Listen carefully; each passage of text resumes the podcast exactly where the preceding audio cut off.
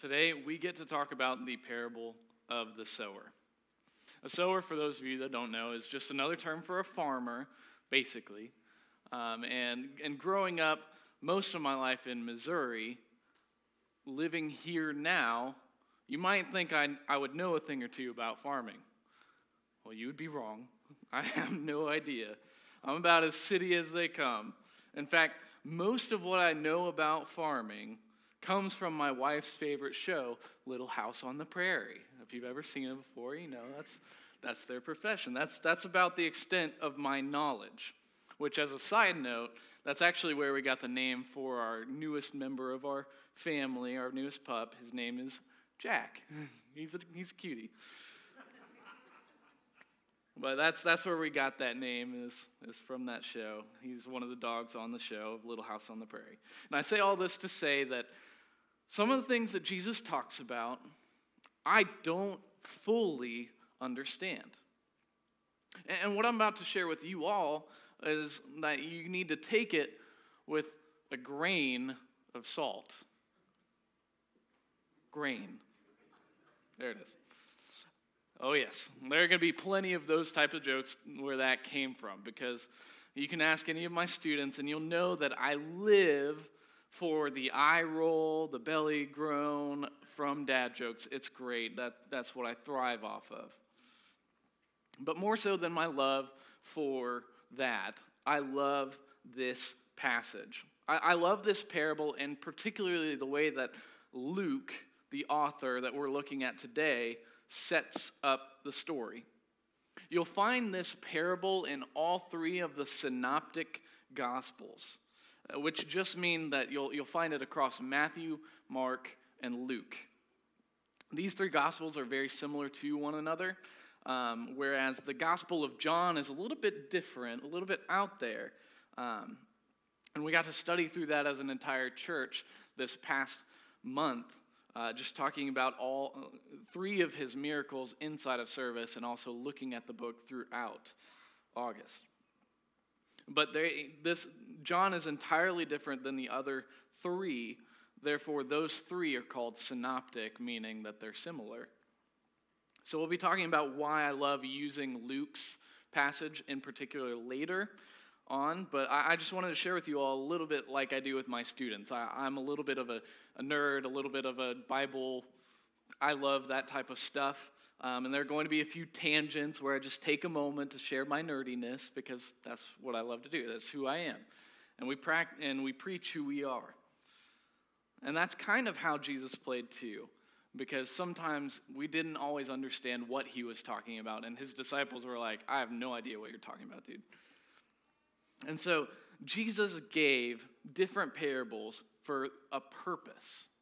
And he gave these parables to explain things in a way that if you wanted to connect with God, you would get it. If you weren't somebody that wanted to connect with God, you missed out. And many have phrased parables as earthly stories with heavenly meanings. These stories explain how God functions, and if we take the time to think about them, then we can have a chance to truly reveal things about God. I find this to be a lost form of communication, and it would be especially helpful for us to pick up, particularly in our society today, where everyone voices their opinions and everyone goes directly to the point without invoking thoughtfulness and tact into a situation. And Jesus masterfully expresses this communication style. And we actually get to see why he does this later on in the passage. But here's where we pick up the story. We're going to be starting in verse 1 of chapter 8 in Luke. And if you would like to follow along, I think there's a little insert of the verses, as well as if you just take your seat back out in front of you. I've got the same Bible. I do this with my students all the time, because that way we can interact with God's Word on a physical level and allow us to see what's going on. So I do this with my students all the time. You know, I let them fumble through, try and figure out where it is for a little while, and then we all use the same Bible so that we can be like, okay, after a while, once you've kind of struggled a little bit, I'll just tell them it's on page 1036. So if you want to join along, feel free to grab one of those seatback Bibles, and it's on page 1036. And again, I love doing this because I believe that there is something powerful about being able to hold God's word in your hand and recognize it as God's word. So, again, those of you who are turning there from your seatback Bibles, it's page 1036. And we'll pick up right at that big 8 towards the top of the page. And it says this in Luke chapter 8, starting in verse 1. It says, "After this, Jesus traveled about from one town and village to another, proclaiming the good news of the kingdom of God. The 12 were with him, and also some women who had been cured of evil spirits and diseases. Mary, called Magdalene, from whom 7 demons had come out. Joanna, the wife of Chuza, the manager of Herod's household, Susanna, and many others. These women were helping to support them out of their own means. While a large crowd was gathered and people were coming to Jesus from town after town, he told this parable. He said, a farmer went out to sow his seed. As he was scattering the seed, some fell along the path. It was trampled on, and the birds ate it up. Some fell on rocky ground, and when it came up, the plants withered because they had no moisture. Other seeds fell among the thorns, which grew up, and it choked out the plants. Still other seed fell on good soil. It came up and yielded a crop 100 times more than was sown. When he said this, he called out, whoever has ears to hear, let him hear." And we'll pick up on the other part later, but many scholars, as we try and unravel this story, they sometimes speculate as to what kind of seed is Jesus even talking about inside of the story. Was it like wheat or beans or mustard or watermelon, cantaloupe? What kind of seed is being planted in this analogy? So that we can better understand and get a good picture of the scenario. But I can tell you that it was definitely corn. And here's how I know. Because it says in verse 8, when he said this, he called out, whoever has ears to hear, let him hear. It's corn. It's a big lump of knobs. It's great. I told you, I would have a few more of these jokes up my sleeve. What can I say? I'm corny like that. Hopefully it'll help it stay ingrained in your minds. Okay, I'm done for now. Don't worry. Yeah, oh, shucks. That's good. But in all seriousness, the beauty of this parable is that we actually get to have an explanation as to what Jesus is actually talking about here. Because I'll be honest, if I had just heard this, and this is all that I had heard from Jesus, I may not have understood what Jesus was talking about at all. Because I'm not always that smart, and I don't understand all these farming references. And sometimes the figurative language of the Bible can go over my head, and I have no idea what's going on. Is anyone else out there that sometimes struggles with understanding what they're reading inside of the Bible? Absolutely. But instead, this particular parable, he takes the time to actually lay it out plain and simple for the disciples afterward. Check out what it says starting in verse 9. It says, his disciples asked him what this parable meant. He said, the knowledge of the secrets of the kingdom of God has been given to you. But to others I speak in parables so that, though seeing they may not see, though hearing they may not understand. And this is actually a reference, if you see inside of your Bibles, it says, it's a reference to Isaiah 6, chapter 6, verse 9. So he's fulfilling this prophecy. But he goes on to say, this is the meaning of the parable. The seed is the word of God. Those along the path are the ones who hear, and then the devil comes and takes away the word from their hearts, so that they may not believe and be saved. Those on the rocky ground are ones who receive the word with joy when they hear it, but they have no roots. They believe for a while, but in times of testing, they fall away. The seed that fell among thorns stands for those who hear, but as they go on their way, they are choked by the life's worries, riches, pleasures, and they do not mature. But the seed on good soil stands for those with a noble and good heart, who hear the word, retain it, and by preserving, produce a crop. There's a major takeaway that I want you all to grasp for having this parable explained. And the most important part is that we are in charge of cultivating our own soil. Each one of us has to be in charge of making sure we are truly ready to receive God's word. Maybe for a long time you've been in another category. The joy of God's word has eluded you, and you feel like you don't know what's wrong, but it never really clicks. So let me give you a few things that I think we need to watch out for as we prepare ourselves for God's word. Number one, beware of hardened hearts. The seed on the path, it encounters hardened soil from the years of allowing others to trample upon it. Day by day, this heart is hardened to the point that the seed can't even penetrate the parts that are deep enough for it to even have a chance of changing.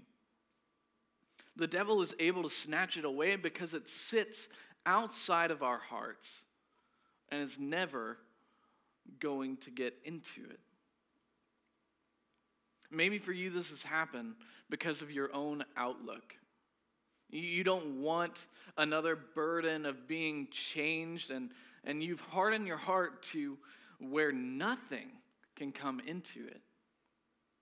Or maybe for you, maybe you've become this way with a hardened heart because of your encounters with other people, whether it's Christians or non-Christians, where they've put you down and trampled upon you so much that you are now just a shell of a person, and others have been dictating your life for you and belittled you to the point to where you can't even receive love and grace from anyone, let alone God, because you just don't believe it anymore. Beware of a hardened heart unable to receive God's word. Number two is to beware of superficial stereotypes. The seed in the rock encounters a lack of depth in faith. Maybe you've all heard the good about Christianity. That God will come and save you, and that he loves you, and that if you believe in him, he will protect you from harm. He'll take care of you, and you don't have to worry about money at all. In fact, he will bless you even beyond anything imaginable. And you'll live your life to the full and in abundance. And all of this sounds great, but that is not what God's word says. That's not what the gospel truly is. We often call this inside of the church, this is like an inside term, we call it the prosperity gospel or health and wealth gospel. And it is false. Yes, God will protect you. He will save you from eternal punishment. But that does not mean that on our walk of faith, that it's all going to be sunshine and daisies and rainbows and unicorns. Jesus promises us inside of the gospel that we will have troubles. In this life, you will have troubles. And know that this is because the world first hated me. Jesus promises us that we'll have troubles. And if we have this misconception of who God actually is, and we think that nothing bad is going to happen to us because we believe in him, because his love is so great for us, and when we don't have an abiding faith that says that I trust God no matter what life throws at me, we will get burnt. Our faith will deteriorate when hard times come, because we didn't know the true God that walks with us through the struggles and through the pain that we face in life. Beware giving into trivial faith and superficial stereotypes that will not stand up to difficulties. The third one that we need to be aware of is beware of muddled minds. The seed among the weeds, it encounters distractions and worries of this life. Maybe you found yourself feeling like the joy of God has once again eluded you. Every time you hear about God, you can't seem to hold on to it. You try, but it generally just goes in one ear and out the other. And you don't take the time to really let it fester, to take the time to truly think about God. I believe that a lot of us in life walk through it distracted from what's most important, and our priorities get out of alignment because we allow other things to take precedence. Maybe you're sitting in this room right now thinking about what's next, what's for lunch. I know that thought has crossed through my mind, and it's continuing to cross through my mind that I want Skyline today, if that's okay with Carly. Sweet. And I think about how I want to take a nap after this because I didn't sleep very well last night, and maybe watch some Netflix or Disney Plus.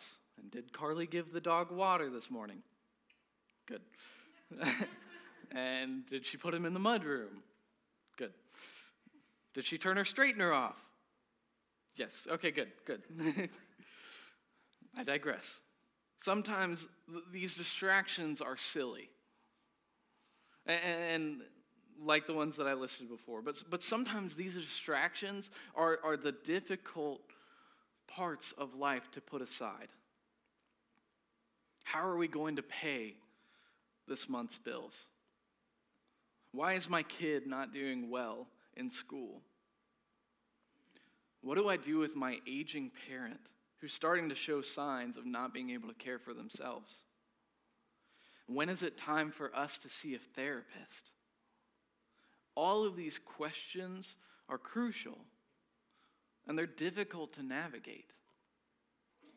But don't let them deter you from encountering and being with a God who can provide guidance, who can provide wisdom, who can provide stability in times of confusion and chaos and uncertainty. Beware of muddled minds, unable to hear God's guidance because of distractions. So you may be thinking, Justin, you've told us all the things not to do. What do we do to actually make this happen?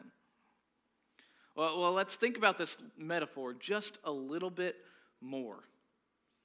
Just like Chris talked about earlier, what makes good soil, and how can we obtain it for ourselves? How can we cultivate this? First of all, We must be humble. Good soil is soil that has been tilled, that has been broken down, and literally broken apart. And this soil has the opportunity for the space and the ability for the seed to go deeper into its roots because it is already broken apart. And sometimes we, inside of our lives, need to be broken down so that we can be built up in Christ. We need to be humble in the aspect of allowing ourselves to break apart, allowing ourselves to have the space for God to enter in. We need the humility to recognize that we can't do it on our own. Second, we must be healthy. Being healthy looks like having nutrients inside of our life, having the right temperament, and having a heart that is receptive to actually having God's word. Inside of like actual soil, you need like nitrogen and other stuff. I'm not a farmer. I couldn't tell you. But I know you need nitrogen, right? Yes? Are there any farm? Okay. That part is important, and different levels of nutrients. We need to be healthy for ourselves as well. What that means is that we can't go through life having all of these distractions, having all of this stuff standing in the way of us being with God. If our internal life is not at least somewhat healthy, there's no way for us to encounter God because of the distractions of the unhealthy lifestyles that we have. Lastly, we must be steadfast. Sorry I couldn't finish the alliteration. Usually you want HHH, right? If you have suggestions, feel free to tell me after service. I was like, headstrong would be all right, but it's not quite, it doesn't fit quite right. But here's what I mean by this. Life is going to throw a lot of stuff at us. And if we look at this metaphor of good soil, just like Chris was talking about earlier, you need some aged manure. We'll just put it that way. And life will throw a lot of aged manure into our own lives. There's going to be a lot of difficulties that we face. And all of this stuff it's not bad stuff for us to have. In fact, it actually helps point us toward God, helps us know that we need God and that we have to be able to endure some of the aged manure that life can throw at us. We need to be steadfast in the ability for us to withstand anything that life throws at us. And inside of this passage, I love the way that Luke sets it up particularly, because inside of the first few verses, we get to see examples of people who do this. And this is not something that is commonly done inside of the Bible. Well, I mean, it's actually done inside of the Bible, but this was not done in cultures back then. It actually speaks about particular women of faith and puts them by name inside of God's word, which is insane in and of itself. But I love this passage of Luke, and I love how Luke sets up this story by starting off with these examples of faith, of Mary Magdalene, from whom 7 demons came out of. And the fact that she was able to hear God's voice in the midst of that insanity is so incredible to me. I think about Joanna, the wife of Chuza, the manager of Herod's household. This is the same Herod that Jesus actually has to go before later on when he is crucified. This guy was like a kind of a nut job. I don't have a better word for it.